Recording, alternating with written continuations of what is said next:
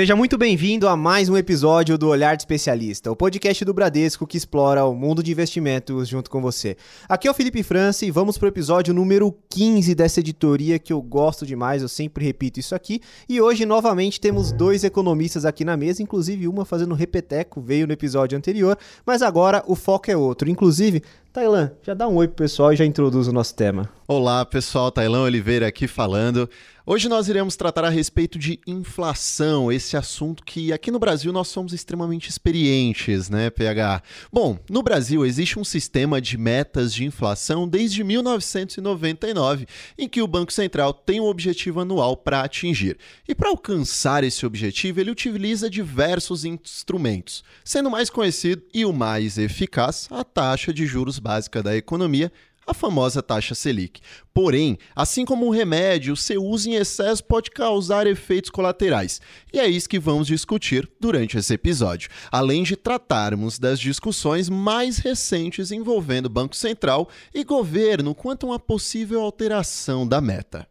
Excelente, Tailan. Tema capcioso, complexo e por isso a gente tem dois convidados extremamente especializados para nos ajudar nessa conversa. O primeiro convidado, inclusive, é doutor em economia pela Universidade de São Paulo, sempre atuou na área econômica, iniciou a carreira lá nos anos 2000 e está no Bradesco desde, 2000, desde 2004. Né? Atuou no departamento de economia e atualmente está na Bradesco Asset. Nas horas vagas, gosta de praticar canoagem. Diversos esportistas passando aqui. Dá, dá para fazer uma né? Olimpíadas aqui, né? Maratona tenista, canoagem, jiu-jitsu, tem tudo. Tá chique aqui. Marcelo Toledo, economista-chefe na Bradesco Asset, seja muito bem-vindo ao nosso podcast.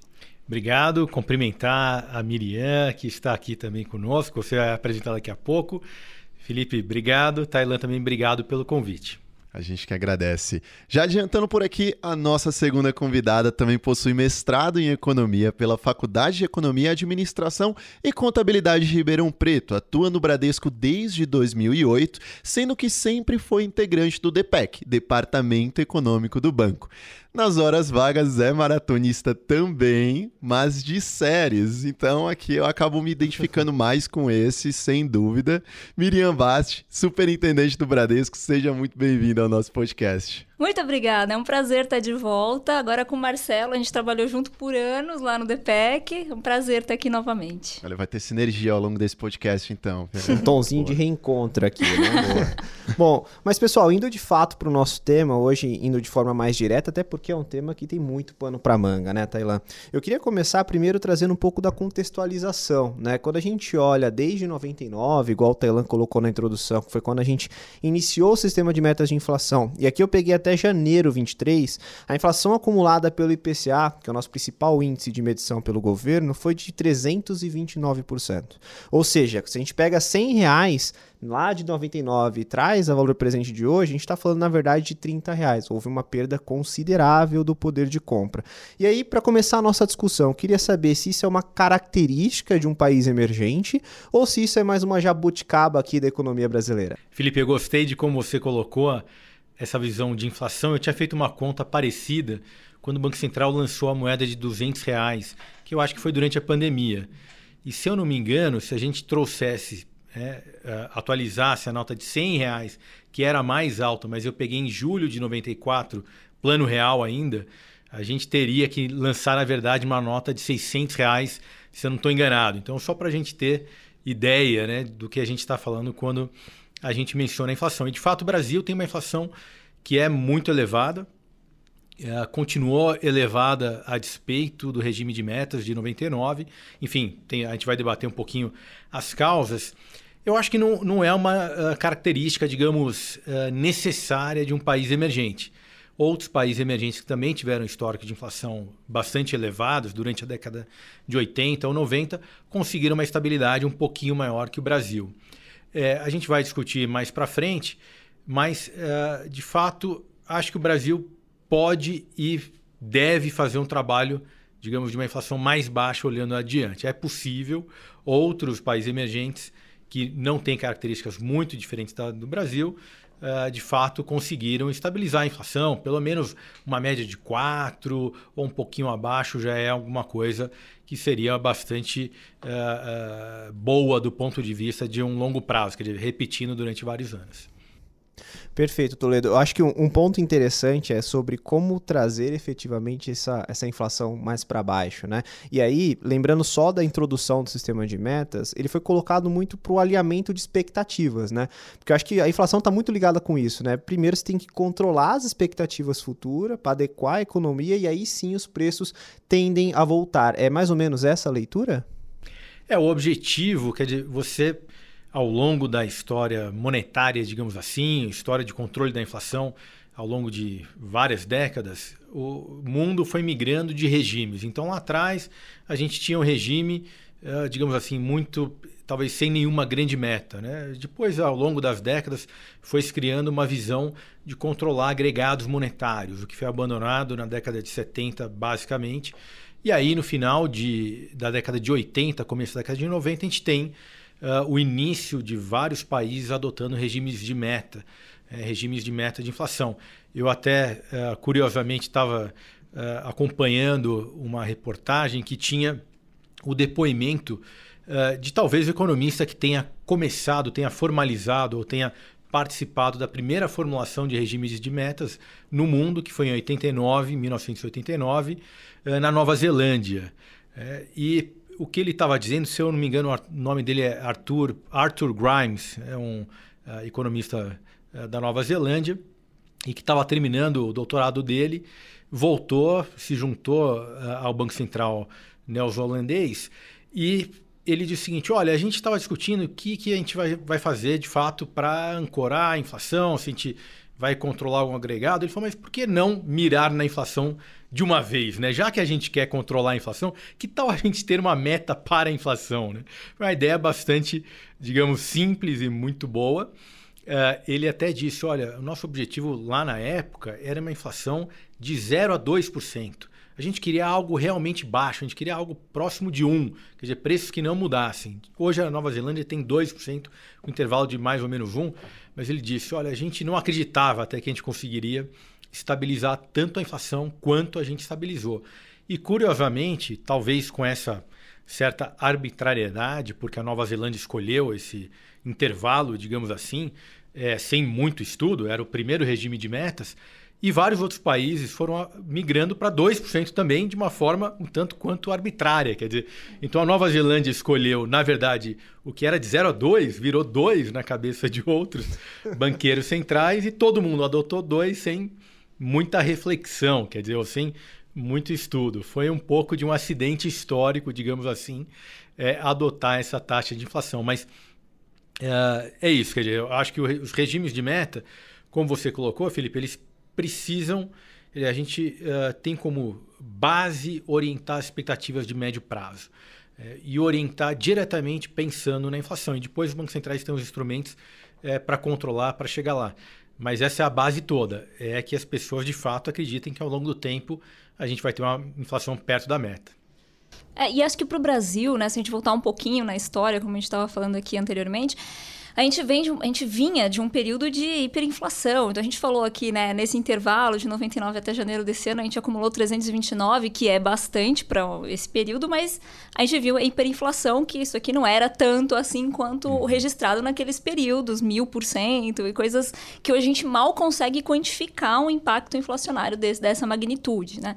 É, e aí, ao adotar ao longo dos anos, não foi de um dia para o outro, mas ao adotar, ao adotar um regime de metas, assim, não, é, não é trivial você fazer essa, esse controle ou essa coordenação das expectativas. Porque imagina, você está lá vivendo com mil por cento de inflação. Aí você vai fazendo algumas mudanças, né? Até que você consolide é, institucionalmente e possa fazer um regime de metas que seja crível. Não foi, então, do dia para noite a gente acordou e falou, vamos criar aqui um regime de meta igual fizemos lá na Nova Zelândia.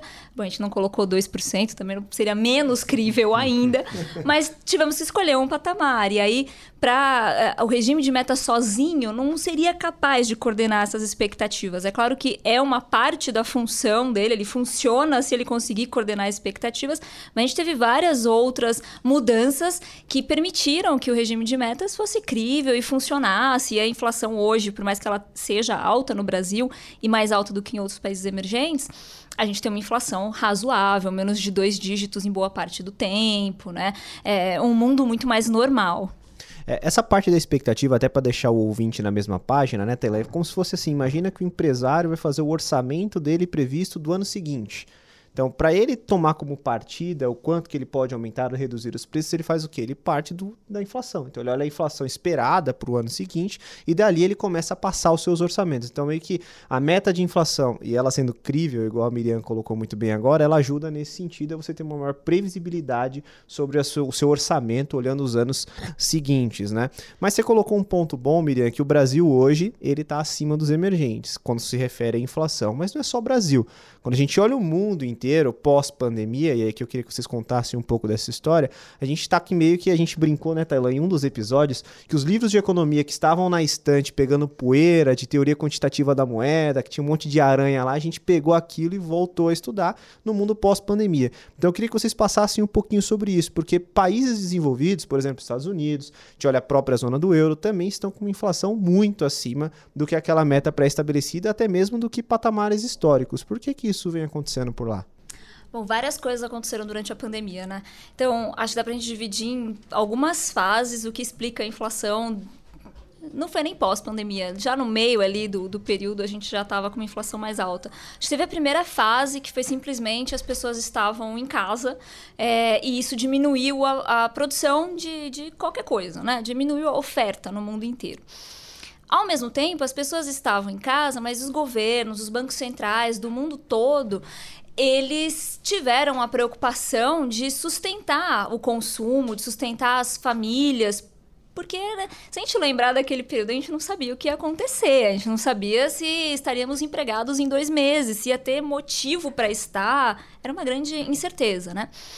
E aí os governos muito preocupados com o colapso da economia é, e os bancos centrais também, todo, todos eles fizeram é, estímulos coordenados. Então, a gente teve várias linhas de crédito, é, tivemos subsídios diretos, né? Então, os governos do mundo inteiro aproveitaram para fazer pagamentos, transferências diretas de recursos para as famílias, para as empresas, tudo para manter emprego, manter consumo, manter algum nível de sustentação para essa economia. Então, tá todo mundo em casa, tem menos oferta nesse mundo as pessoas não nem todas estão saindo para trabalhar, muitos empregos foram perdidos, etc. Ao mesmo tempo em que tem recursos, então as pessoas estão consumindo. A gente viu isso acontecer, né? Principalmente nos países avançados, mas também aqui no Brasil a gente viu o consumo de bens, principalmente bens industrializados, aumentarem. É, e a oferta não respondia na mesma, na mesma, com a mesma rapidez. Aí a gente teve um monte de problema de cadeias globais de suprimentos, os portos não estavam funcionando como deveriam funcionar, então o fluxo de mercadorias no mundo não estava no mesmo ritmo que deveria ser para atender aquela demanda. A gente começou a ver vários desencontros entre o que era demanda e o que era oferta, e os preços começaram a subir. Quando a economia vai reabrindo, tem um efeito de demanda reprimida. As pessoas querem consumir hum, tudo, né? Não deixaram de consumir os bens que elas estavam consumindo, então é o PlayStation que acabou em determinado momento, é o tudo, né? Os semicondutores que pararam de ser produzidos e depois pararam de ser transportados, e aí não tinha semicondutor, gente descobriu que tem semicondutor em tudo, na geladeira, no carro, em todos os lugares. Então também não tinha. E aí as pessoas saíram e agora vamos, vamos aproveitar esse mundo aberto. Vamos para restaurante, vamos viajar, vamos fazer o que tiver que fazer, vamos para hotel no final de semana. E os preços também começaram a subir muito. E aí a gente teve o clássico efeito bola de neve. As pessoas estão saindo muito, estão consumindo muito, começa a gerar emprego. Os estímulos governamentais, eles não acabaram de um dia para o outro. Eles ainda estavam ali presentes. Então você foi criando uma massa de renda de, de recursos, uma massa de liquidez que sustentava consumo, sustentava, sustentava investimento, sustentava emprego. Isso foi tudo retroalimentando, você foi gerando tanto uma, uma inflação de oferta, enquanto as pessoas estavam ali com uma produção baixa ainda, mas consumindo bastante, e depois uma de, inflação de demanda. As pessoas tinham renda, tinham emprego e começaram a consumir e, e não pararam até agora, para falar a verdade. A gente ainda não viu uma volta ao, à tendência de consumo consumo pré-pandemia. Isso ainda não aconteceu.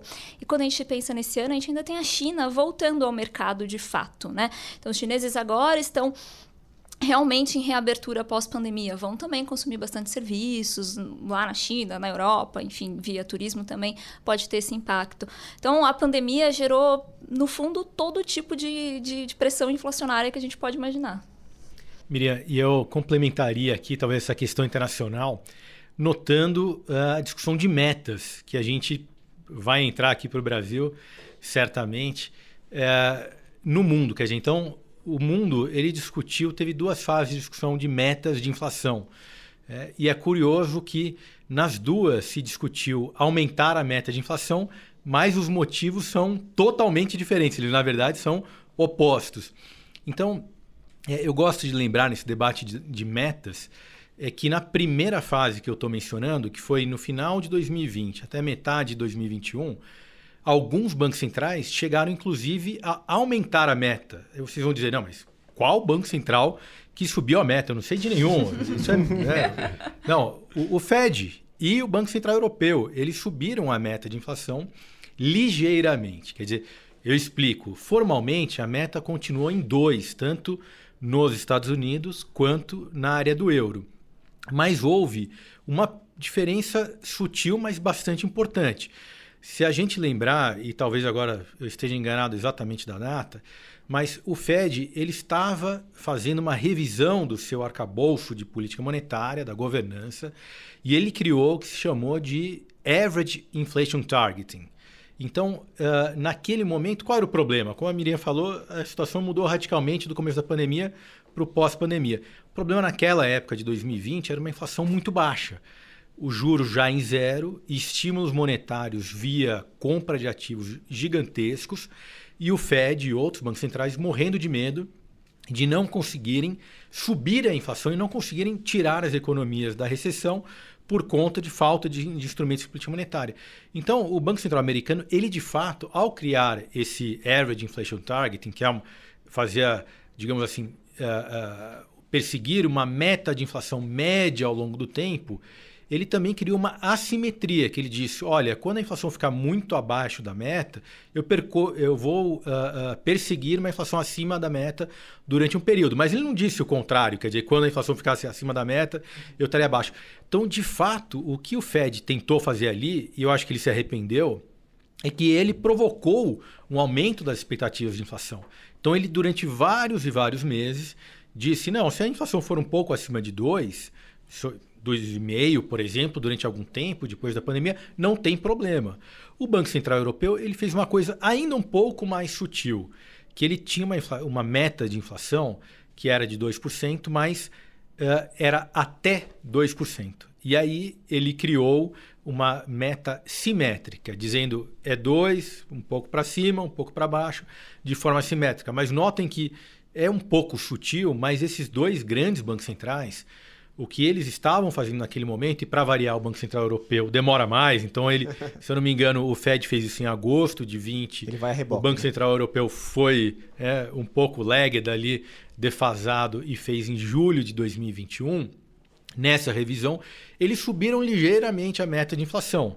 É, eles abandonaram um pouco. Você não ouve mais ninguém, é, a Miriam pode estar de prova aqui, falar de average inflation targeting, porque foi uma certa desancoragem. Outros bancos centrais do mundo sofreram, uh, também viveram esse processo de questionamento. Eu uh, vi recentemente o Canadá fez uma revisão também do seu arcabouço, deixou do jeito que estava, quer dizer, não embarcou muito na do average inflation targeting e tal. Uh, na Austrália também mas, enfim, eu acho que uh, é interessante notar. Então, vários bancos centrais, e esses dois que eu mencionei, depois a gente pode entrar em outros, importantes, eles subiram um pouco a meta, é, mas porque lá você tinha a inflação muito baixa e era o desejo de prover mais estímulo monetário. E agora, por exemplo, a gente está na discussão, a gente ouve o Olivier Blanchard, por exemplo, e outros falarem que tem que rever a meta de inflação dos Estados Unidos para 3 ou 4, que já na verdade é uma postura um pouco antiga, mas agora pelo outro motivo.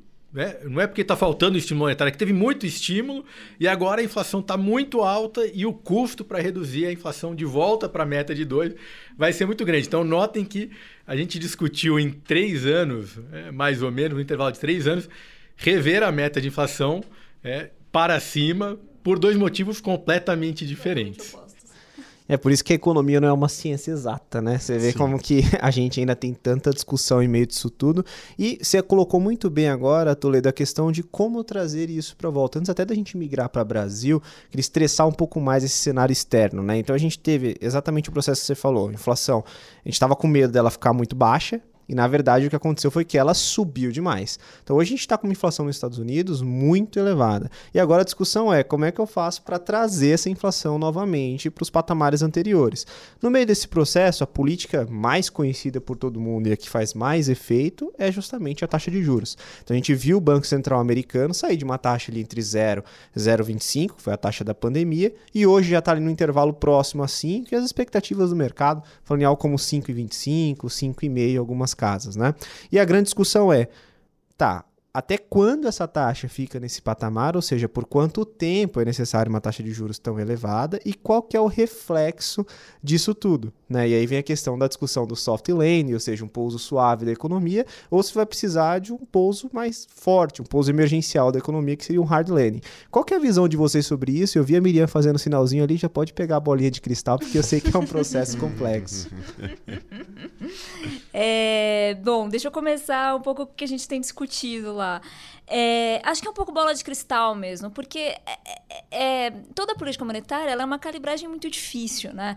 É, se é 5, 5,25, 5,5, o patamar ideal que vai levar a inflação nos Estados Unidos a de novo convergirem para o centro da meta. Bom, primeiro que a gente acha que essa convergência dificilmente vai acontecer, bom, neste ano ou no ano que vem. Parece bastante improvável. A gente está pensando numa convergência mais lenta, talvez até 2025, né?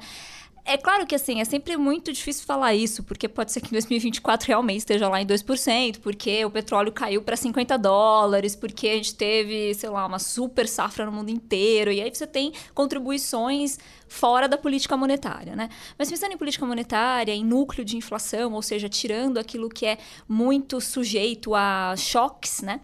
Quando a gente olha aquilo que responde mais à política monetária, então fazendo essa análise, parece ser mais lento esse processo de convergência de volta para o centro da meta. Se é um processo lento, 25 bases para cá, para lá, é muito difícil cravar qual vai ser esse patamar. A gente está pensando em algo ao redor desses níveis, uhum. ao redor de 5,5 e tal talvez a discussão nem seja se é 5,25 ou 5,5, mas será que a gente precisa de mais que 6%, né?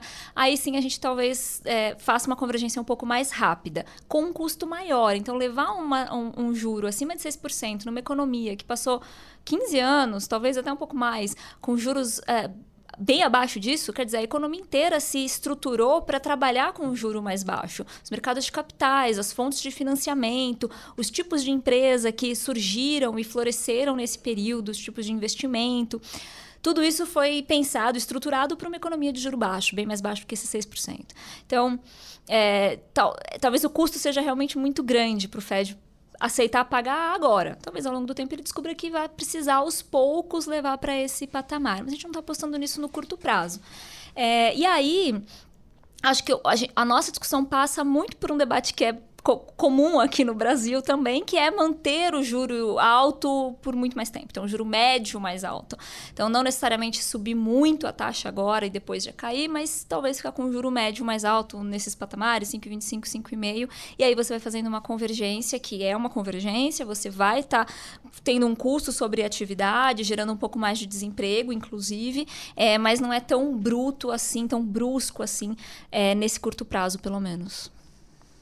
Não, perfeito. E ainda nessa discussão do custo de aumentar a taxa de juros, Miriam, é, trazendo essa discussão aqui para o Brasil, a gente sabe que subindo a taxa Selic para controlar uma possível inflação mais elevada, há impacto, por exemplo, na dívida pública que se torna mais cara há um impacto na renda variável que acaba, de certa forma, sendo menos atrativa. Há impacto, por exemplo, na atração de capital externo. Então, como que vocês verificam essa dualidade entre política fiscal e política monetária aqui no Brasil? Né? Porque, realmente, como eu falei, acredito que o maior ponto que o mercado presta atenção é esse lado fiscal. Né, do aumento da dívida pública, mas a gente pode estressar um pouco mais em cima disso? Eu colocaria, Tailan, dois pontos em relação à interconexão, à dependência, à relação é, de política fiscal e política monetária. Então, um deles é aquele primeiro que é de sustentabilidade da dívida de médio prazo. Então, é aquela questão que uh, as pessoas, os investidores, empresários, consumidores, uh, trabalhem com a perspectiva que no médio prazo a dívida pública é uh, viável. Quer dizer, o que, que é viável uh, do ponto de vista de dívida pública? Tem muito debate, qual é o nível, é, se vocês devem lembrar aquela polêmica toda com uh, debates lá atrás de se no, acima de 90% de dívida, um país teria grandes problemas ou não, com o trabalho do Kenneth Rogoff é, sobre dívida, enfim, sem querer entrar nesses números que não existem, assim, um patamar, digamos, crítico da dívida pública, o que se tem é o seguinte: é em algum momento você passa, quer dizer, uh, a ficar uh, improvável ou pouco crível que, caso a dívida esteja muito elevada, que o governo vá produzir um superávit primário suficiente para, de fato, estabilizar a dívida, ou seja, é pelo menos dar conta ali de fazer o pagamento uh, dos juros e, uh, uh, né, levando em consideração o crescimento do PIB, estabilizar a relação dívida-PIB. Então, esse é o primeiro ponto de interação entre política monetária e fiscal, porque países que não têm uma perspectiva de estabilidade, sustentabilidade da dívida pública, a gente começa a ver efeitos aparecendo. Expectativas de inflação de médio prazo uh, pioram bastante, o risco país aumenta, o câmbio deprecia, o investimento começa a ser reduzido, quer dizer, vários efeitos. Os poupadores ou investidores, empresas começam a ter uma postura mais defensiva e isso tem vários impactos é, do ponto de vista de controlar a inflação. Então, esse é o primeiro deles, que é o impacto, digamos assim, mais do ponto de vista de risco país. O segundo deles é uma questão mais, digamos assim, é, do equilíbrio demanda e oferta. Ou seja, o gasto do governo está crescendo mais ou menos, afeta a atividade econômica e, portanto, também afeta a política monetária. Vários países do mundo, nesse momento, têm discutido: olha, a gente tem um problema de inflação alta, temos que apertar a política monetária. Vocês disseram aqui, Fed Funds no high das últimas décadas, a mesma coisa vai acontecer no Banco Central Europeu ou qualquer outro país que você imaginar, olhar. É, México, Chile, Colômbia, vários deles com, inclusive países emergentes com taxas de juros acima de 10%. Então, esse país tem discutindo, olha, a gente tem que reduzir a inflação, estamos fazendo um aperto monetário, não vamos estimular a economia com a política fiscal, porque a gente estaria fazendo, é, brecando e acelerando o carro ao mesmo tempo. Então, além da questão de sustentabilidade da dívida, tem essa questão da demanda. Então, o Brasil ele deveria olhar as duas coisas ao mesmo tempo, ou seja, vou estabilizar a dívida lá na frente. É, como é que a gente pode fazer isso? Com uma regra para despesa e alguma trajetória para as receitas. Então, você pode ter mais ou menos é, é despesa ou mais ou menos receita nesse equilíbrio. Então, o Brasil está com os dois problemas. É, ele tem o desafio de introduzir novas regras fiscais que a gente estava uh, uh, colocando aqui uh, para trazer estabilidade, divisão de médio prazo para a dívida pública e, de outro lado, também atentar para a questão de estímulo à demanda de curto prazo. Nas minhas contas, eu não sei se a Miriam tem contas parecidas, mas a despesa em termos nominais esse ano no governo federal deve crescer perto de 14%. Quer dizer, é um crescimento para uma inflação que deve ficar em cerca de 6%, é uma, um crescimento em termos reais muito forte. Então, a gente, ano que vem, não deveria, ou nos próximos trimestres, não deveria repetir, porque senão a política monetária está pisando no freio, a política fiscal no acelerador, e naturalmente, para reduzir a inflação, não tem muito jeito. Quer dizer, voltando ao seu ponto do Fed, tem que ter pouso suave, tem que ter é, ou um pouso mais turbulento, um hard landing, não se sabe exatamente o tamanho do pouso, mas tem que pousar, né? Ficar voando em uma velocidade muito grande não dá. Então tem que trazer o avião para ali é, um, digamos, pousar de alguma forma. Então me parece que é isso, esses dois instrumentos ou esses dois canais da política fiscal para a política monetária e que o Brasil de fato está uh, numa posição de colocar isso mais em equilíbrio, em harmonia com a política monetária. É, e eu acho que, assim, no começo da sua pergunta, né, eu acho que talvez fique para o ouvinte, bom, se a Selic alta, ela acaba atrapalhando a dívida, porque a dívida aumenta, né, então é só diminuir a Selic, né. Bom, quem dera fosse tão fácil. Porque, primeiro, como o Marcelo estava explicando ali na primeira parte da, da resposta dele, é o quando o governo ele se endivida, ele não paga a Selic pura, né? Ele paga um prêmio sobre a Selic, que é os títulos lá que todo mundo pode ver no Tesouro Direto, por exemplo, né? Dá para ver lá qual é o valor que ele está pagando. É, então, se você diminuir a Selic sem poder, eu quero diminuir, eu quero cortá-la para, sei lá, quantos por cento, porque está atrapalhando a minha dívida. Tudo bem, acontece que o seu prêmio de risco, o prêmio desse país, vai aumentar muito. Então, para o Tesouro, ele vai ter que acabar pagando um, um, uma taxa talvez até pior do que se ele não diminuísse. E ele vai, ter, vai, colher outros problemas, porque você vai abaixar a Selic sem poder, você vai ter um aumento do risco desse país, inclusive de dar calote, é, vai ter uma depreciação cambial, muito provável, isso vai atrapalhar a sua inflação, e você vai ter mais inflação, mais crescimento, porque você diminuiu a Selic, ou seja, mais inflação de novo, e aí você não colheu nenhum benefício. No fundo, você vai ter que subir a Selic de novo, talvez muito mais, talvez mais rapidamente, talvez o patamar final seja maior do que de onde você partiu. Então, não tem uma solução muito fácil. Você tem que equilibrar, né? E aí vem a segunda parte. Você tem que equilibrar o que é a política fiscal, se ela está em equilíbrio com a, com a política monetária, se está tudo alinhado para o mesmo objetivo. Enquanto você está com objetivos diversos, as duas políticas vão ficar mais enfraquecidas. E aí você vai colhendo todas as você vai colhendo o, as consequências ruins né, dessas, dessas políticas desencontradas. Então, não é tão simples a solução para o que fazer com a Selic para ajudar a dívida pública. Na verdade, tem uma resposta, ela só não é fácil, que é resolver a questão fiscal, chegar num equilíbrio das contas públicas, que não é uma saída tão trivial, mas necessária. Mas eu até colocaria, quer dizer, a gente está dizendo aqui, olha, o Banco Central brasileiro tem. Uh, uh, naturalmente, a gente, a gente, está com uma taxa de juros que é uma taxa de juros apertada, bastante apertada. O Banco Central tem, é, é, um, um, digamos, um equilíbrio ou tem é, uma situação que traz uma crítica que a gente também tem que lembrar que existe no resto do mundo. Então, é um momento que os bancos centrais ao redor do mundo têm sido muito questionados, têm sido muito criticados até. Eu mencionei o caso do Fed do ECB, mas outros bancos centrais, por exemplo, no Reino Unido, eles sofreram vários tipos de críticas. Primeiro, porque foram lentos ao responder ao aumento da inflação. É, depois, por que, que não controlaram mais os agregados monetários? Em determinado momento do tempo, chegaram a dizer: não, vamos reviver as metas de agregados monetários. Agora tem uma crítica também ao Banco Central do Reino Unido, que ele é responsável por não ter combatido, digamos assim, a inflação no começo, que agora ele é responsável pela desaceleração econômica. E vários outros bancos centrais têm enfrentado críticas. A Austrália passa por uma certa. Tem quase ali um grupo, uma auditoria independente no, ali discutindo a governança do Banco Central da Austrália.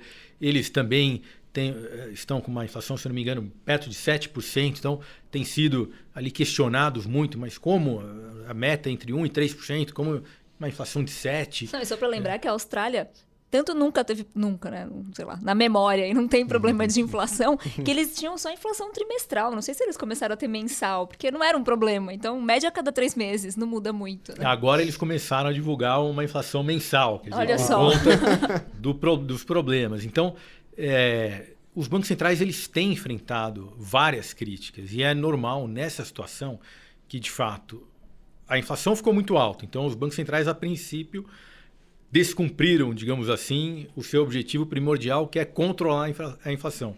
E depois tiveram que fazer políticas monetárias muito apertadas e que terão como consequência, em geral, uma desaceleração econômica. E, portanto, eles serão criticados é, em relação aos anos anteriores por não ter reagido e depois por terem reagido. Sim. Isso é bastante comum. O Fed ainda não está sendo muito criticado porque a desaceleração econômica tá não lenta, chegou. É. Mas vai chegar. E ele também vai ser questionado daqui a seis meses, nove meses, é, quando a situação econômica estiver mais complicada do ponto de atividade, ele certamente será, eu acho, acredito, é, quase certamente será criticado. Ser presidente do Banco Central não é muito fácil, né? Pegar. Você não pode colocar a taxa de juros lá em cima porque afeta a atividade, nem lá embaixo porque causa uma espiral de preços e as pessoas acabam sentindo aquilo no bolso. É que nem técnico da seleção, assim, vai sempre ter alguém criticando, não tem muito jeito. É Eles verdade. já sabem também. Mas pessoal, eu queria saber aqui de vocês se vocês acreditam que isso é um movimento estrutural, porque vocês falaram a respeito de Austrália. A Austrália calculava trimestral, passou a calcular mensal. Será que isso é algo que veio para ficar em decorrência, por exemplo, de um mundo menos globalizado, uma inflação verde, enfim, esses pontos estruturais? Vocês acreditam que isso tende em algum momento a apaziguar? Eu acho que, olha, difícil a pergunta, tá? Primeiro, eu estou pensando ainda. Mas eu acho que, assim, isso que você estava comentando, então, inflação verde, por exemplo, um mundo menos globalizado, tende a elevar o nível de preço, né? Então, o nível de preço, ele deveria, tenderia, não sei se deveria, mas tenderia a ser maior. É, enquanto a gente está migrando do nível atual de preço para esse novo patamar de preço, então vai ser um período de mais inflação, né? É, mas eu não sei se são, são variações tão altas como a gente viveu durante a pandemia, porque na pandemia a gente teve todo tipo de choque. Todos os lados da inflação estavam pressionados, né? Oferta, demanda, ainda teve guerra, então assim, tudo aconteceu. É, eu não sei se esses fatores estruturais são suficientes para você ter permanentemente uma inflação de 6% em um monte de país avançado, nos emergentes. Talvez não, mas também me parece é, audacioso imaginar que a gente vai voltar para 2%, que era a média de muitos países, até abaixo disso, no, no horizonte ali até 2025, 2026, tá? Acho que tem dois, dois compassos aqui nessa resposta. E essas questões que você falou mais estruturais, pelo menos essas, elas tendem a ser de bastante longo prazo, né? E pensando em 20 anos, de um processo mesmo de reestruturação de cadeias produtivas, etc. Acho que leva bem mais tempo. Eu tenho uma. Vamos dizer, é, eu não simpatizo dessa tese, tá? Eu. Primeiro, do ponto de vista mais, digamos, assim, pouco conceitual, é, essa questão, às vezes, de choque de oferta e choque de demanda, pressão de oferta e pressão de demanda, acho que ela pode ser é, encarada de uma forma um pouco enganosa, digamos assim. É, a política monetária, ela tenta fazer a demanda é, se alinhar à oferta. Quer dizer, se você tem alguma coisa, por exemplo, uma safra agrícola que quebrou, naturalmente é algo muito pontual, um choque de oferta, digamos, temporário, que vai durar assim, um trimestre. Se a gente está falando de eventos que são podem durar vários anos, é, você deveria é, alinhar a demanda a, esse, a essa realidade de oferta. Então, é, às vezes se tem a noção, não, o Banco Central deve apenas combater, digamos assim, é, questões de demanda. É, se você está em um processo que é duradouro, não é pontual, é, você tem que também é, fazer algum trabalho do lado da demanda para encaixar na oferta. Então, vamos pegar aqui o exemplo da década de 70, quando teve lá o choque do petróleo. Todo mundo conhece dois, três choques do petróleo e foi em parte responsável pela grande inflação que, por exemplo, teve nos Estados Unidos e, depois, e no resto do mundo. O, os bancos centrais naquele momento ficaram acomodando vários tipos de choque de oferta. Mas gradualmente sempre tinha alguma, digamos, questão que poderia ser identificada como choque de oferta e você acaba não encarando a realidade que você tem que fazer a demanda se adequar a essa oferta. Se é alguma coisa que não é pontual, digamos assim. A outra questão que eu tenho dificuldade de ver é, como uma explicação para choques de oferta no mundo, é, nesse momento, é claro que a gente passou por choques de oferta durante a pandemia, certamente, etc. Mas hoje o processo ele é muito mais inercial, ele é espalhado. Então, por exemplo, a questão da, uh, de uma inflação que vem uh, da economia uh, verde, da transição energética. Ela deveria afetar alguns produtos bem pontualmente, correto? Deveria ser, por exemplo, petróleo, então, ou não sei, algum tipo de metal específico, cobre, outros metais que são utilizados ali em baterias. Então deveria ser uma mudança de preços relativos que pegariam poucos bens. E o que a gente vê no mundo é, na verdade, uma inflação bem espalhada, é, que está nos núcleos. Quando a gente retira itens, está também, quando a gente mede a inflação é, que a gente chama de inflação uh, ali, o trimmed means, o médias aparadas, quer dizer, você tira o que está subindo muito de preço ou o que está caindo muito de preço, você olha a difusão da inflação, você olha salários, então, quer dizer, começa aí tem a tese de que a oferta de trabalho também caiu. Então, é, quer dizer, então a, a pandemia teria provocado também uma queda da oferta de trabalho que você deveria acomodar. Quer dizer, eu acho que são diferentes explicações. Quando a gente vai olhar o que está acontecendo com a inflação, elas não. Eu não consigo ver respaldo. Eu acho que é alguma coisa muito mais difusa. As expectativas de inflação têm subido ao redor do mundo também. É, então, não, não, eu não imagino que seja é, esse o, o, ponto essencial. Eu acho que os bancos centrais, se o problema for exclusivamente olha, temos uma transição energética, o petróleo vai subir, ou uma commodity específica vai subir durante alguns anos, os bancos centrais tiram isso do, dos núcleos, tiram isso do seu cenário e não tem problema nenhum. Eles não vão reagir, é, não vão subir os juros porque três ou quatro produtos, commodities estão subindo de preço. É, até porque a política monetária ela tem suas limitações, né? Então, quando a gente fala de taxa de juros, por exemplo, o que, que a taxa de juros vai conseguir frear um processo de transição energética? Acho que o impacto nisso ele é praticamente nulo. Então, realmente faz sentido isso que você colocou.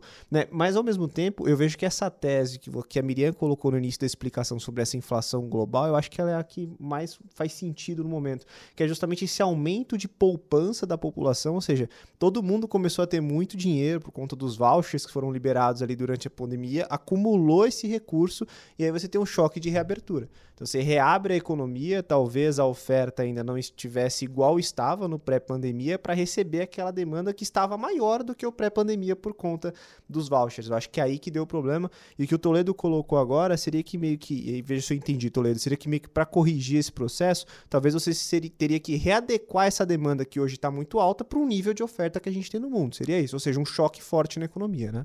Exatamente. Vou dar um exemplo dos Estados Unidos aqui. A demanda, uh, consumo de bens, ele está cerca de, de, bens duráveis, principalmente 10% acima da tendência. Então a gente teve um aumento.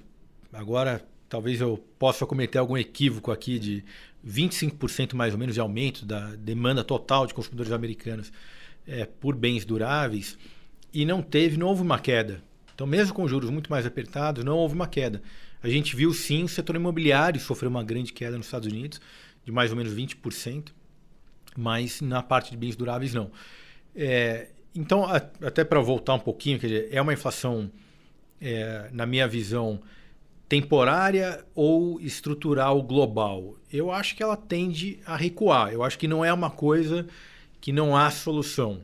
O que pode acontecer para que ela vire um pouco mais persistente e duradoura acredito é que em algum momento do tempo é possível que os bancos centrais não queiram, junto com a pressão social de governos, etc., não queiram pagar o custo de voltar exatamente para as metas e que a gente fique com uma inflação realmente um pouco acima.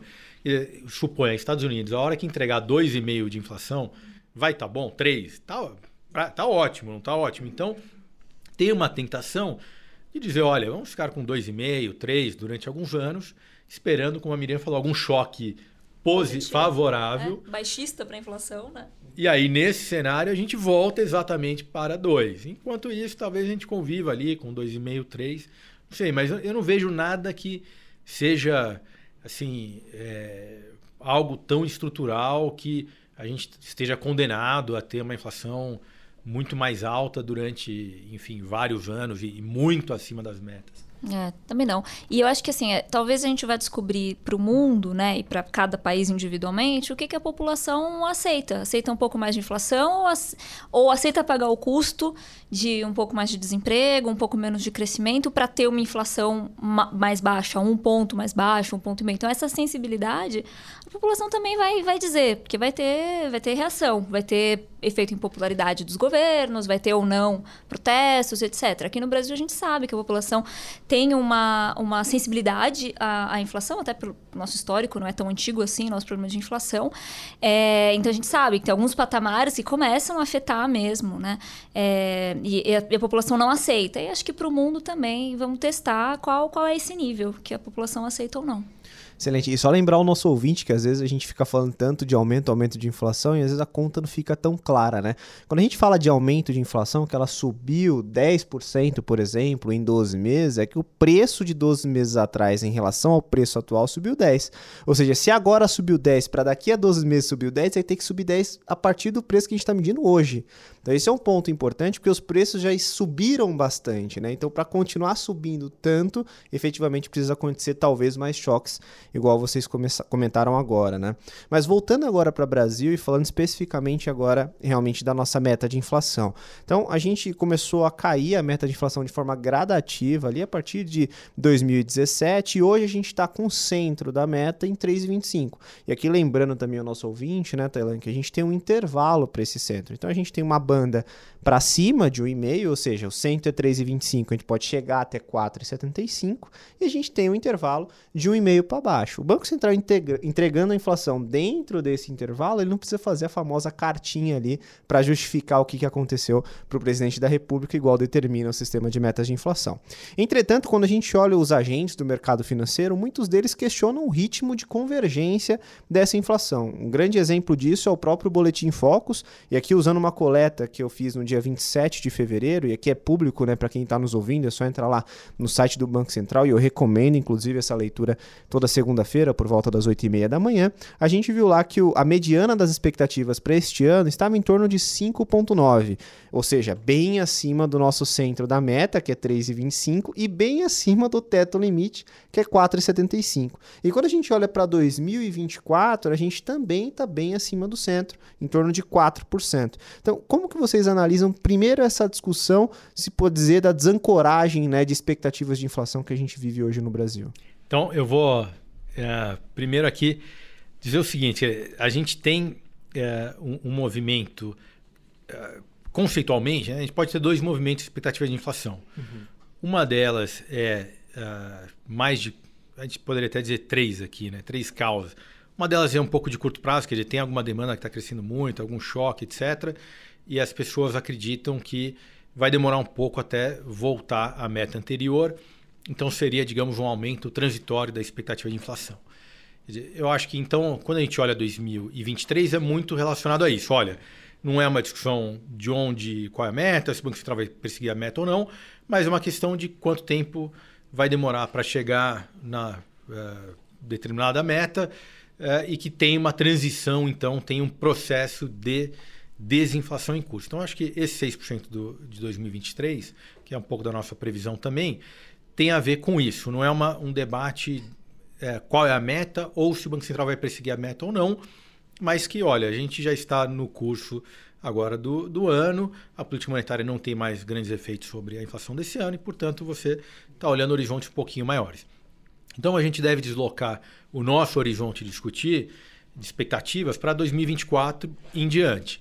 E aí sim, houve publicamente uma discussão por parte do governo, que é quem determina, via Conselho Monetário Nacional, a meta de inflação no Brasil, se seria uh, uh, o caso de modificar a meta de inflação do patamar atual. Você mencionou 3,25 para esse ano, mas em 2024 já temos 3.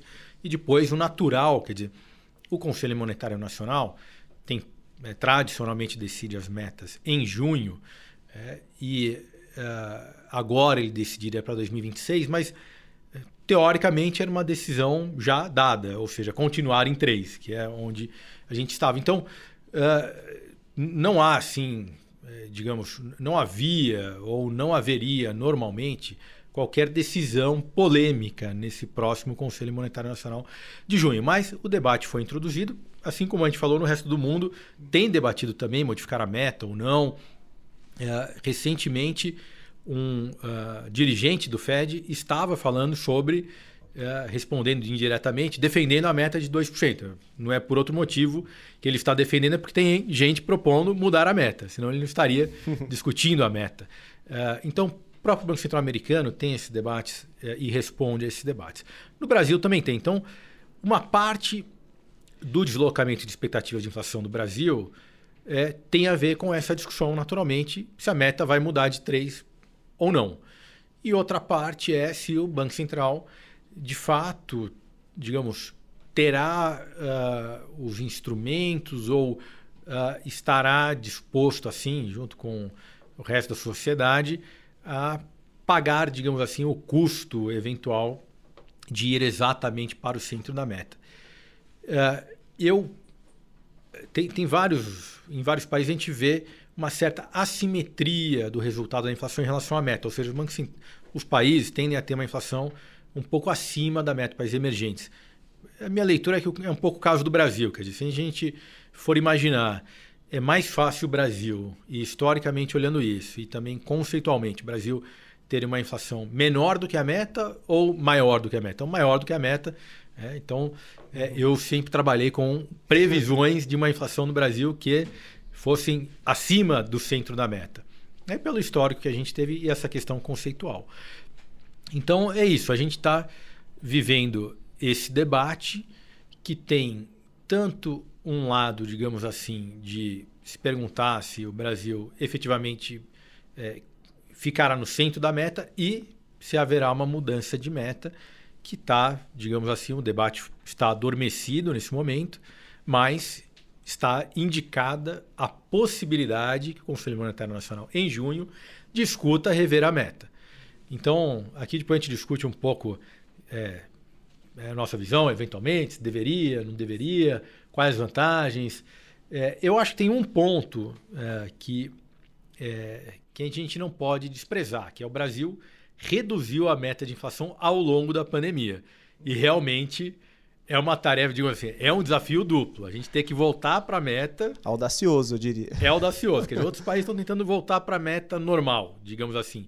A gente está tentando voltar para a meta nova, que é a de 3. Né? Então, é. para a gente é um duplo desafio. Né? Então, é, eu, eu não acho que seja, digamos assim, é, dá, dá para entender que haja esse debate. É, assim, eu, eu, até joguei a bola aqui pro Marcelo no começo, mas é, acho que tem, como ele colocou, assim, tem dois pontos importantes. A política monetária, ela não atua do dia para noite, né? ela tem defasagem é, temporal. Então, o Banco Central toma uma decisão hoje, isso só vai impactar a inflação daqui vários trimestres, né? Seis trimestres, às vezes algumas contas até mais do que isso, porque primeiro tem que passar pela atividade, a gente tem que ver o PIB desacelerar, etc. Não é imediato, né?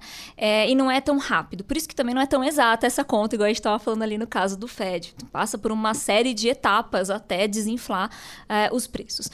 É, então, acho que para 2023, sinceramente, acho que os economistas nem se preocupam muito, provavelmente nem tanto o Banco Central, nem tanto o Banco Central, com essa desancoragem que a gente está vendo para 2023, ali perto de 5,9%, 6%, que também é, é a nossa projeção. É, até porque a gente tem volta de imposto, enfim, tem um monte de coisa que ajuda a explicar. A gente está desinflando depois da pandemia, como o mundo inteiro, está todo mundo um pouco acima mesmo, e não é imediata essa volta para o centro da meta. O que preocupa, é claro, é porque a gente está olhando 24, que vocês citaram, mas tem 2025, 2026, 2027, todos eles acima da meta de 3% que daqui para frente vale, né? É... Aqui, assim, acho que tem muito mesmo dessa discussão que o Marcelo trouxe de surgiu né, no debate público essa, essa questão de revisão de meta. Há seis meses atrás era muito pouco falado, talvez entrasse ali num cenário hipotético, não era uma coisa que estava no debate do dia a dia dos economistas. Então, realmente, isso entrou no debate público, então está ali também refletido nas projeções do Focus, por exemplo, nas projeções de mercado também e tal. É, mas, se a gente lembrar, mesmo antes desse debate se tornar mais presente, a gente já estava com as expectativas um pouco mais elevadas do que o centro da meta. E aí, eu não sei a opinião do Marcelo, mas na, na, na nossa avaliação, lá, nossa discussão, então, acho que passa muito pelo que é o desejo da política econômica, que é desacelerar o crescimento, só que gradualmente, não ter uma recessão, por exemplo. A política econômica, ela está se moldando para ter uma desaceleração de atividade, mas que seja suave, né? Que você tenha ainda o consumo das famílias preservado, que você tenha um ritmo de investimento talvez até melhor do que nos últimos, na média dos últimos anos. A gente está vendo a política econômica é, um pouco mais expansionista do que o necessário para talvez te garantir um 3%. Era um pouco daquilo que a gente estava falando entre os dois, os dois tipos de política. A política monetária está bastante apertada, a gente está falando de um juro real de 8%. Então, esse é o juro lá, se você vai fazer um investimento, um empréstimo, esse juro real que você está enfrentando é, é, bastante elevado. Mas, por outro lado, essa política fiscal não é tão restritiva. Né? Então, é, você vai, com isso, colher uma inflação média um pouco mais alta, provavelmente. A gente estava pensando, antes desse debate da meta, uma inflação talvez, como o Marcelo disse, um pouquinho acima do centro da meta, que foi a nossa realidade sempre. Talvez a gente tenha tido dois ou três anos que a gente entregou a inflação abaixo do centro da meta. O resto é sempre um pouquinho acima. A gente estava imaginando que seria mais ou menos a mesma coisa, um 3,30, 3,40 no ano passado, no ano que vem, desculpa. É, e agora, se você, além de tudo, coloca essa discussão de meta, as expectativas vão acabar convergindo para mais próximo de onde pode ser a nova meta. De novo, nada foi decidido, a discussão foi postergada para junho, né, que geralmente é o período mesmo que se discute. É, acho que até ter essa definição, provavelmente a gente vai ver as expectativas realmente muito próximas desses 4%, que é onde mais ou menos está ancorado agora o foco de 2024. É interessante, esse número de 4%, ele é um número presente em muitos pares nossos, né? Então, quando a gente olha ali Colômbia, México, Chile talvez um pouco menos ali, eu acho que, mas o Chile eu acho que é um caso de sucesso de emergente que bate meta de inflação, né? A gente falou do Brasil, da dificuldade, tirando um pouco dessa história recente do Chile, que está passando por algumas mudanças importantes, mas se a gente pega um pouco da história do Chile, ele foi o país emergente ali que mais entregou próximo do centro. Agora, Colômbia, México, que também são pares que a gente pode comparar, são países ali que também sempre tiveram essa dificuldade de entregar o ponto que vocês falaram aqui. Por exemplo, é 3, entregar 3. Não, sempre entrega um pouco acima e fica justamente em torno desses 4%, né? Que é mais ou menos a discussão é, que a gente enxerga hoje. Sim, tem alguns agentes no mercado conversando até mesmo sobre essa discussão, ela ser adequada, mas o momento ele não é muito bom, né? não é muito oportuno. E é interessante, porque na metade do ano passado a gente estava com o IPCA batendo dois dígitos, aproximadamente 12%, e não tinha essa discussão. E agora está cedendo gradativamente, essa discussão ela veio à tona. Então, é, é algo realmente de, de se analisar. É, eu, eu fiz, até puxando aqui, eu fiz minha tese de doutorado sobre a meta de inflação ótima para o Brasil. Isso faz muito tempo, faz mais de 10 anos. Uhum. E aí, com essa discussão da meta, é, teve algum jornalista que achou minha, minha tese ali escondida ali no, no site da Universidade de São Paulo. E aí me ligou e falou: não, mas qual é, qual deveria ser a meta de inflação do Brasil? É, me dá um número aí que eu.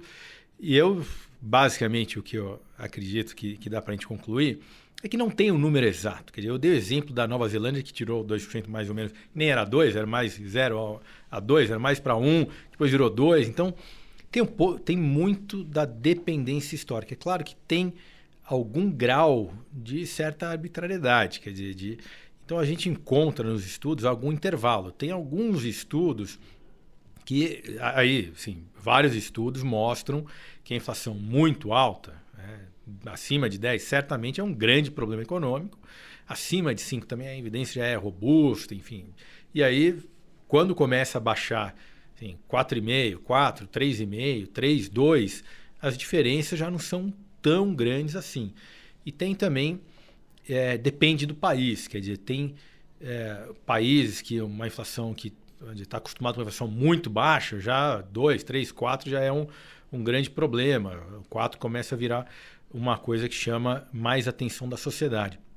É, mas então, no caso do Brasil, quer dizer, você fazer, que é o que você está colocando, teoricamente, se a gente estivesse lá atrás, não estivesse nesse momento que as expectativas estão desancoradas, etc., você avaliar se é três ou quatro, talvez pudesse ter um grande debate e a gente concluísse que não, o 4 é o mais adequado para o Brasil. O grande problema é que essa questão da meta ela também depende de qual foi a meta fixada, o que, que você já fez. Então, se a gente tivesse alguns anos atrás, talvez dizer o seguinte: olha, o bom é 4 naquela escadinha que foi caindo, então vamos para 4.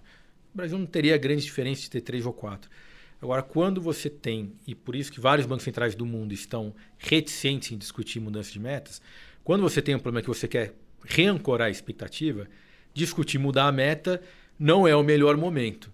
É justamente você está nesse momento que você quer convencer que a gente vai voltar uh, para uma inflação mais baixa. Então, por isso que eu entendo que tem esse debate público de pessoas que dizem: olha, até seria digamos assim, conceitualmente o Brasil poderia ter uma meta mais alta, mas não é o melhor momento. É, então, realmente, é, não é uma decisão muito fácil. Acho que o Conselho Monetário Nacional vai ter que tomar. E, enfim, do ponto de vista assim acadêmico, é, a resposta não é, é não, não vai conseguir dar uma resposta única. Vai ter que ter muita sensibilidade ali dos gestores de política econômica de quais são os custos e benefícios eh, também durante esse período, digamos assim, de transição. E o fator momento, e aqui só para a gente caminhar já para o encerramento dessa parte da discussão, né? Acho que o fator momento realmente ele é muito importante, né? Quando você olha o momento onde você tem uma mudança de regra fiscal, que é o momento que a gente está agora, onde a gente sai do teto, você vem com essa discussão, você tem uma troca de governo, discursos diferentes do que você já vinha discutindo e do que até era proposto quando foi redesenhado lá em 17 a alteração da meta de forma gradual. Então, realmente, o momento ele torna as coisas mais complexas. É aquilo que você falou, né? Quando você assume um cenário, é igual quando você está ganhando mais, né, Marcelo? Você está ganhando mais, fala, pô, quero voltar para ganhar menos, esse passo para trás ele fica mais difícil. Acho que aqui vale o exemplo exemplo. Né? É isso mesmo, PH. Vamos dar um passo para trás e falar sobre o impacto disso no bolso do investidor. Falar efetivamente sobre investimentos, porque com esse aumento da taxa de juros, naturalmente a renda fixa, aquele investimento, que geralmente é um pouco mais conhecido, acaba ganhando um maior peso. Né? A gente viu a taxa Selic saindo de 2, indo para 13,75. Nesse período, investimentos pós-fixados voltaram a ser ali um grande protagonista no portfólio do investidor, mas vale ressaltar que a diversificação nas outras classes de risco ela não deve ser ignorada. A alocação em multimercado, inclusive em multimercados que possuem a meta de CDI mais alguma coisa na maioria dos casos. Então, é uma classe de risco que também pode ser beneficiada de acordo com esse cenário. Gestores também conseguem operar nesse movimento de elevação da taxa de juros. É, e até uma outra anomalia, né, que a gente pode dizer que esse processo hoje de elevação rápida da taxa de juros gerou e que o Marcelo colocou ali, que traz um impacto sobre IPCA mais 8%, de juro real de 8%, por exemplo, a gente pode observar isso dentro das NTNBs, né, que são os títulos atrelados à inflação ali no Tesouro Direto. Então, quando a gente olha lá uma NTNB, por exemplo, para vencimento em 2035, 2045, pessoal, a gente está falando de IPCA mais 6,5. Né? Então, ou seja, é uma taxa de juro real, ou seja, um ganho acima da inflação, garantido desde que você carregue esse título até o vencimento. Esse disclaimer ele é importante porque título com vencimento longo tem volatilidade, pode trazer efetivamente um ganho muito interessante para o investidor. E voltando novamente para as estratégias de fundos de investimento, tem uma grande oportunidade, olhando no universo de renda fixa, aqueles fundos que são ativos, né? Porque nesse movimento nada é certo. Então a gente falou muito aqui da dificuldade de você acertar o remédio para trazer essa inflação para baixo. Então, quando a gente fala dessa dificuldade, as expectativas futuras elas oscilam demais nesses momentos. E é justamente aqui que a gente tem uma grande oportunidade, porque tem gestor que olha especificamente para esse universo de renda fixa e consegue, dado essas movimentações fortes na curva de juros mais longa, capturar grandes oportunidades que você, investidor, trabalhando somente lá com os títulos públicos, não vai ter essa expertise para ficar comprando e vendendo o título e nem tem os vencimentos todos à sua disposição. Você tem alguns vencimentos apenas. Então, realmente é um mar de oportunidades. Eu diria que o universo de renda variável, né, Tailã? Ele sofre mais com esse movimento porque tem uma pressão de custo sobre as empresas, mas dentro do universo de renda fixa e principalmente de multimercado, igual você colocou agora, as oportunidades elas são muito expressivas, né? E, e olhando aqui para o Banco Bradesco e trazendo a nossa recomendação hoje, a gente traduz isso de acordo com o perfil de investidor de cada cliente, né? Sim, exatamente. A diversificação, como a gente costuma falar por aqui, é o único almoço grátis que existe no mercado financeiro. Exatamente. Não é mesmo? Bem, pessoal, vamos agora aqui para nossa conversa de elevador. Vocês podem ficar um pouco mais calmos agora. é o elevator speech. Bem, a primeira é muito fácil. Se vocês não fossem economistas, o que, que vocês seriam? Só, só você acha que essa pergunta é fácil, tá? Não é, porque o que, que, que vai responder? Pode depor contra a pessoa, né? É Olha, eu pensei muito nesses 10 segundos. É, eu acho que eu seria atriz. Por quê? Tá? Por quê? Porque quando eu era adolescente, eu era muito, muito mais tímida do que hoje. E aí eu acho que teria me ajudado muito fazer teatro naquela época. E eu sempre gostei, assim, dos meus amigos que faziam teatro. Acho que eu seria atriz. Boa. Você se identificaria com o Nando, nosso produtor aqui. Ah, é? Ele é ator, é, olha e cantor. Ah, olha, olha só, muito completo. É, Vou pegar umas dicas. A Miriam deve ser aquele tipo de pessoa que no almoço, no jantar da família, deve falar de economia. Até parece, não. ah, eu, eu, não tenho como escapar, viu? Meu tio, toda vez no almoço de domingo, não sei se isso acontece com vocês, mas familiar sempre, sempre assim. chega e quer falar, né? Agora tá com você. Bem, mas... eu, eu seria alguma coisa talvez não, não tão assim, diferente quanto a Miriam. eu teria feito engenharia mesmo, que era uma das coisas que eu imaginava fazer ali. Até pensei em fazer durante, né, quando eu estava ali na época de escolher a faculdade. Então, eu acho que eu puxaria mais para engenharia, alguma coisa assim, física. Era mais ou menos do que eu estava ali. No, acho que minha alternativa teria sido migrar para isso. Exatas na veia, né, Toledo? Não tem como correr, né? é, eu, eu sempre gostei da é, aquela coisa, economia sempre gosta de exatas e um História. pouco de, história. É, de, de, não, de alguma coisa mais das ciências humanas e tal. Também é um bom equilíbrio, mas eu acho que se eu tivesse que ter pendido para um dos lados, eu teria ficado lá no, na engenharia. Eu acho que era lá na, na, Universidade de São Paulo, a engenharia ali é perto da economia. Eu acho que é, tem gente que diz que é por isso que tem uma, é, um viés de um jeito ou de outro ali. Excelente. Eu, na época de vestibular, eu fui justamente por isso, né? Eu gostava de matemática e de história. A única coisa que conciliava os dois era justamente economia. Bom, e agora, pessoal, voltando aqui para tema de mercado, olhando para 2023, eu vou até estender para 2024, porque a nossa discussão passou bem por esses dois anos, né? Qual que é o tema que vocês acreditam que deve ditar o cenário econômico olhando para Brasil? Fiscal, né? Acho que não tem muito jeito. A gente falou bastante de inflação mas boa parte do debate de inflação também vai ser influenciado pelo que é o novo arcabouço fiscal. Acho que talvez a gente tenha até que ampliar a resposta, não só fiscal, mas toda a política para fiscal, o que está ali ao redor, como vai ser o BNDES, os bancos públicos, qual que é o arcabouço ali, o ferramental de política econômica mais ligada para o lado fiscal, acho que vão ser os principais temas. Eu tenho, então, para olhando o Brasil, é, Claro, a Mirinha colocou a questão fiscal é, é essencial, mas eu puxaria então para um outro lado. Eu acho que é um pouco de o que vai acontecer com a inflação, dado um cenário fiscal que não vai, eu acredito, sofrer mudanças radicais. Eu acho que a gente, eu tenho dito nos últimos anos que a gente nem vai ter uma crise fiscal, nem vamos ter uma solução para o problema fiscal. Então o Brasil está tentando resolver o problema fiscal desde 2015 e não acredito que a gente vai chegar, digamos assim, a uma situação que a gente olha e fala, não, agora acabou toda a questão fiscal, não vai precisar ser mais debatida.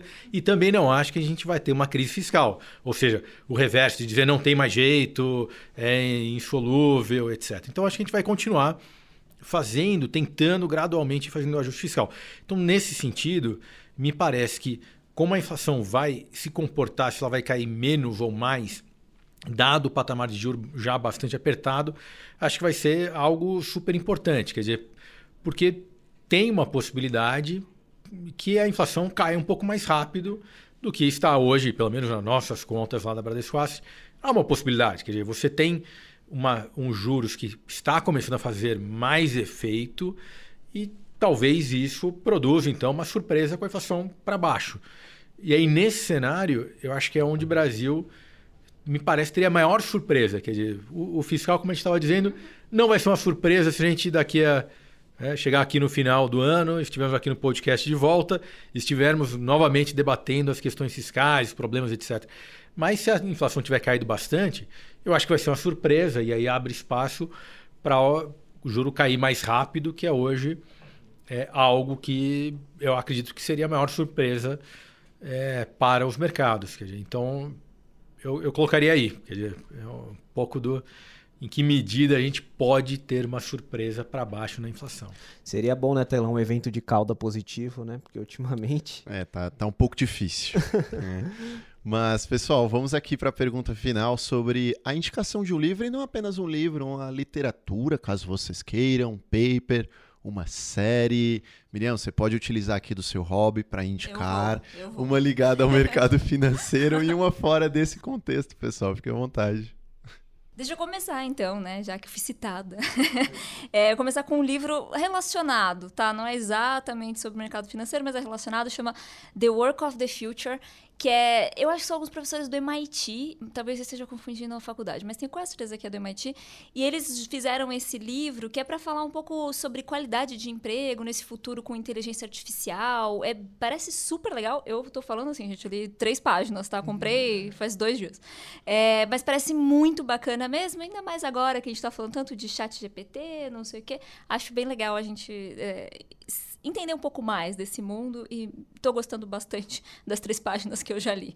E fora desse contexto, é, eu queria indicar uma série, então, fazendo jus à minha, minha fama de maratonista de séries. É, mas aí já é uma, é, são várias temporadas, viu, pessoal? Mas é, é bem legal. Eu adoro, chama Drive to Survive, que tem na Netflix, que é sobre Fórmula 1. Mas olha, é incrível eu já gostava de Fórmula 1, mas para quem não gosta, acho que vai começar a gostar. Mas de qualquer jeito, a gente tem vários ensinamentos, assim, de, do esporte em geral, né? Mas ali tá bem legal de assistir, de acompanhar. Eu adoro, acho que deve estar tá na quinta ou na sexta temporada. Muito, muito bacana, recomendo. Bacana, eu já coloquei na minha lista, inclusive. É verdade. Ela falou aqui agora, mas eu já tinha colocado na minha lista. Parece uma série bem. Parece ser bem bacana. A partir da terceira vai ficar muito boa. mas todas são boas. Bem, o, o, meu. Minha dica do ponto de vista de livro é uma bem mais, digamos, talvez árida, assim, que é uma. sobre a regra de Taylor. Então a regra de Taylor é aquela regrinha meio que de bolso uh, que os bancos centrais em geral utilizam para calibrar a política monetária, pelo menos como um guia para calibrar. Então tem um nome meio é, ali mais longo, mas é The Taylor Rule and the Transformation of Monetary Policy. Então, é um livro bem para economista, assim, eu acho que em geral talvez não tenha tantos adeptos assim, mas ele explica muito bem assim, como é, os bancos centrais operam, então não é apenas assim descrevendo essa regrinha. E aí, quem quiser, como eu falei que eu gosto de canoagem, quem quiser ver um filme muito bacana sobre canoagem, vê The River Runner, que é um filme e que mostra um canoísta que desce os quatro maiores rios ali, que descem, se não me engano, dos Himalaias ali. Assim, é meio assustador, mas é bem bacana. Eles sobrevivem? Conta só um spoiler. não, o, o, o, canoísta, assim, a, a história era um, um, canoísta, então, de, de corredeiras, e ele uh, desce, se eu não me engano, dois desses rios quando ele era jovem, e fazia muita intensidade de esporte. E depois ele sofre vários problemas, fica assim mais de 10 anos afastado e depois ele volta, assim, mais ou menos com uns 40 anos, volta para terminar a sua odisseia ali e consegue terminar e sobreviver. Então é bem Olha interessante só. ali. Parece Anotei, bacana. Já. Muito bom, já anota aí, Miriam. muito bom. Pessoal, então é o seguinte, Toledo, Miriam, agradeço muito a vocês a Bradesco Asset e a Aldepec por terem disponibilizado vocês aqui para passar esse tempo com a gente. Foi um momento aqui de bastante conhecimento, passou muito rapidamente. Eu queria deixar aqui com vocês a palavra final. Eu só queria agradecer de novo o convite, foi de novo muito legal participar agora com o Marcelo. Fazia tempo que a gente não participava de um debate. É, adorei, podem me convidar para as próximas. Mas deixa eu dar um tempo de eu ler livros novos, hein, pessoal? Bom, Calma. Importante. Queria agradecer, é prazer aqui participar com a Miriam, agradecer Tailã, Felipe e ao Departamento de Investimentos. A área de investimentos aqui é um prazer a gente participar. Prazer é todo nosso. Ah, e antes de encerrarmos, não esqueça de curtir esse conteúdo e compartilhar com aquele amigo que deseja entender mais sobre o sistema de metas de inflação e seus impactos na economia brasileira. Um ponto muito importante para você, ouvinte, para acompanhar seus investimentos no Banco Bradesco e outras instituições financeiras, baixe o Investe Mais Bradesco na sua loja de aplicativos. É uma forma prática de visualizar seus investimentos, um verdadeiro consolidador. Esse foi mais um episódio do Olhar de Especialista, o podcast que explora o mundo de investimentos com você. Valeu!